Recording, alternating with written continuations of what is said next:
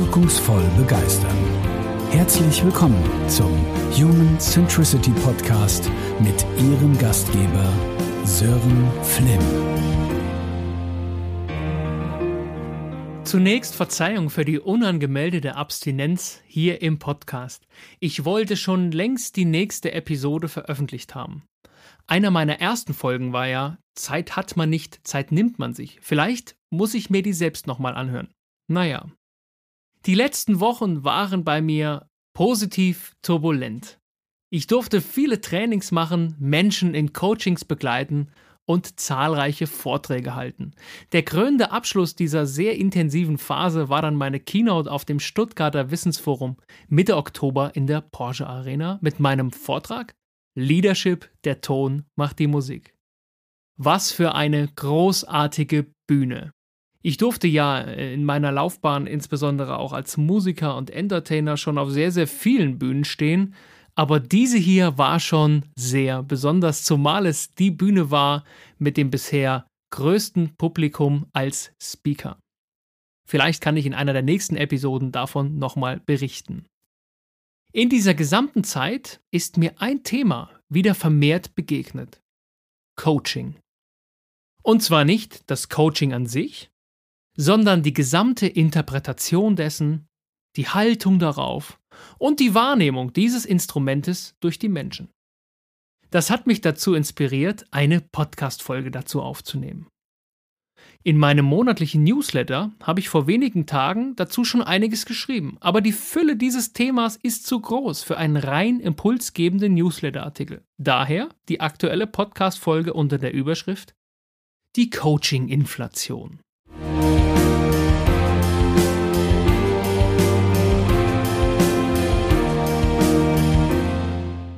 Aktuell spüren wir Inflation insbesondere beim Wert des Geldes. Das bedeutet an sich, dass Geld weniger wert wird. Bei Inflation sinkt der Geldwert.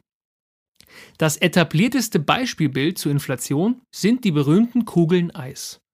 Wenn man letztes Jahr für 2 Euro noch zwei Kugeln Eis bekommen hat, ich glaube auch das war unrealistisch, aber jetzt nur noch eine, dann ist der Geldwert gesunken. Was hat das mit Coaching zu tun?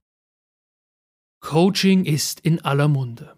Von Business Coaching über Führungs- und Vertriebscoachings bis hin zu Finanzcoaching. Hatte ich bis dato auch noch nicht gehört. Dafür wirbt ein aktueller TV-Werbespot eines Strukturvertriebes mit einem bekannten Gesicht der Fußballszene. Überall wird gecoacht.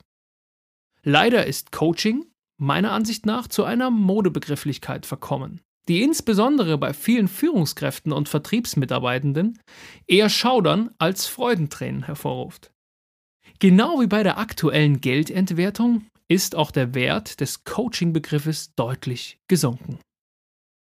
Doch woran liegt das? Zunächst wollen wir auf die Begrifflichkeit Coaching an sich schauen. Man könnte meinen, der Begriff Coachen kommt aus dem Angelsächsischen doch ursprünglich stammt er aus Ungarn. Und zwar aus dem kleinen Dorf Kotsch. Ich hoffe, ich spreche das richtig aus. Welches im 15. Jahrhundert bekannt für seine hochwertigen Kutschen geworden ist.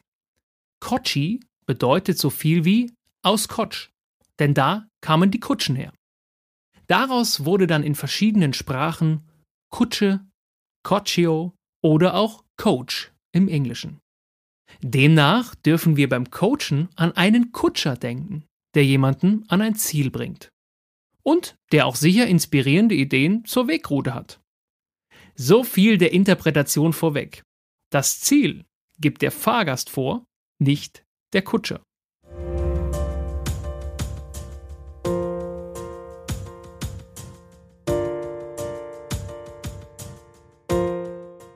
Wie bereits erwähnt, ist Coaching insbesondere bei vielen Führungskräften und Vertriebsmitarbeitenden mittlerweile eher negativ konnotiert. Ich traue mich manchmal gar nicht, dieses Wort in den Mund zu nehmen.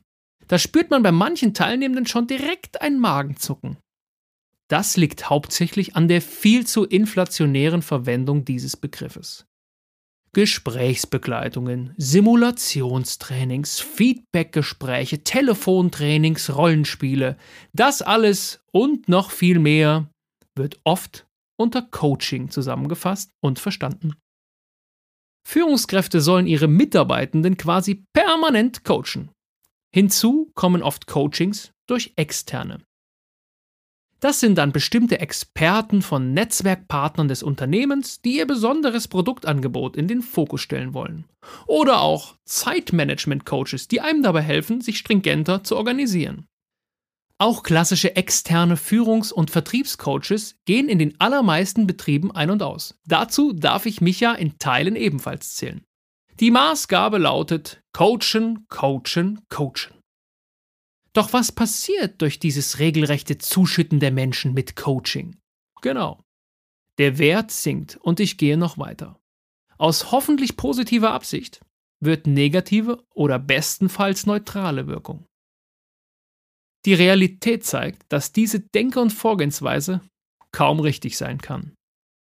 Ein coachender Führungs- und Begleitungsstil eignen sich insbesondere für solche Mitarbeitenden, die zwar hohes Fachkönnen haben, aber auf der Einstellungs- oder Verhaltensebene noch wachsen dürfen. Coaching bedeutet nämlich Hilfe zur Selbsthilfe und zielt darauf ab, beim Gegenüber eigene Erkenntnisse auszulösen. Hier geht es nicht darum, Menschen aktiv in etwas zu befähigen oder Dinge vorzugeben, sondern insbesondere auf der Haltungsebene gemeinsam zu arbeiten. Die Problemlösung entsteht immer dialogbasiert im Coaching zwischen Coach und Coachee in einer fast ausschließlich fragenden Haltung. Sie erinnern sich an den Kutscher. Das Ziel gibt der Fahrgast vor. Daher passt die Herleitung der Coaching-Begrifflichkeit hier so wundervoll. Auch im Coaching gibt das Ziel der Coachee vor, nicht der Coach.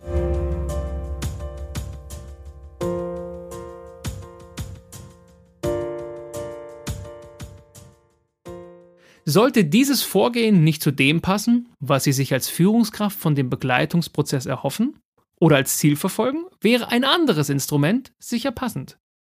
Als weitere Stilistika in der Führung und Begleitung von Menschen gibt es noch Training.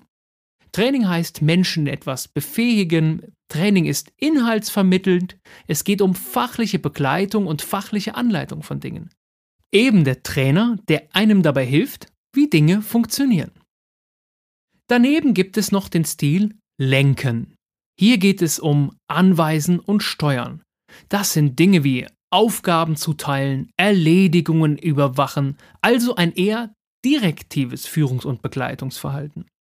Und neben diesen dreien gibt es noch das Delegieren. Beim Delegieren geht es um Zutrauen, es geht um geteilte Verantwortung und Kompetenz und Aufgaben übergeben. Je nach Ausgangslage und Zielsetzung sowie Wachstumspfad des Mitarbeitenden kommt demnach ein situativ individueller Führungsstil zum Tragen. Sie sehen, Coaching ist einer davon. Niemals einer für alle. Es wäre ja schließlich fatal, einen Mitarbeitenden, der großartige Arbeit macht, mit ständigem Coaching zu ersticken. Ein kleiner Tipp für Sie. Zeichnen Sie sich mal ein Koordinatensystem auf. An die horizontale Achse schreiben Sie wollen, also das Engagement und die Haltung. Und an die vertikale Achse schreiben Sie können, also die Fachkompetenz. Daraus ergeben sich nun vier Quadranten. Unten links weder können noch wollen. Direkt oben drüber hohes Können, aber nicht wollen. Oben rechts sowohl können als auch wollen. Und darunter wollen, aber nicht können. Coaching ist besonders oben links im Quadranten geeignet, also bei Menschen, die zwar hohes Fachkönnen haben, aber noch nicht so richtig wollen, da Coaching auf der Haltungsebene ansetzt und auf das Erzeugen eigener Erkenntnisse abzielt. Training beispielsweise ist dann richtig, wenn jemand will, aber noch nicht so richtig kann, also unten rechts im Quadranten. Lenken ergibt sich aus der Sache, also unten links bei Menschen, die weder können noch wollen. Hier braucht es eben mehr Direktive. Und Delegation funktioniert immer dann gut, wenn jemand kann und will. Also oben rechts. An diesem kleinen Tool sehen Sie, dass Coaching als ein Instrument unter mehreren wundervoll geeignet ist, um Menschen ins Wachstum zu bringen. Hier gibt es wunderbare Möglichkeiten, den richtigen Führungs- und Begleitungsstil zu finden und anzuwenden. Falls Sie dieses Thema vertiefen wollen, lege ich Ihnen mein aktuell frisch erschienenes Buch Leadership, der Ton macht die Musik ans Herz. Dort finden Sie genau dafür hilfreiche Tipps und Tools, um Mitarbeitende zu Fans zu machen. Aber zurück zum Coaching. Ich möchte Sie dazu inspirieren, wieder mehr inhaltliche Trendschärfe ins Coaching von Mitarbeitenden zu bringen. Vielleicht vorhandene negative Assoziationen bei sich in dieser Begrifflichkeit zu lösen und den Coaching-Ansatz als einen von mehreren Stilen neu zu denken.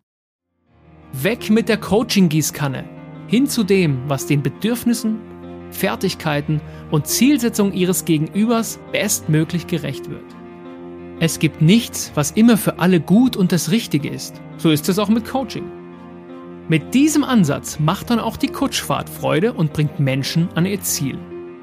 Dafür wünsche ich Ihnen viel Freude, Energie und allzeit gute Fahrt. Bis zur nächsten Episode, Ihr Sören Flimm.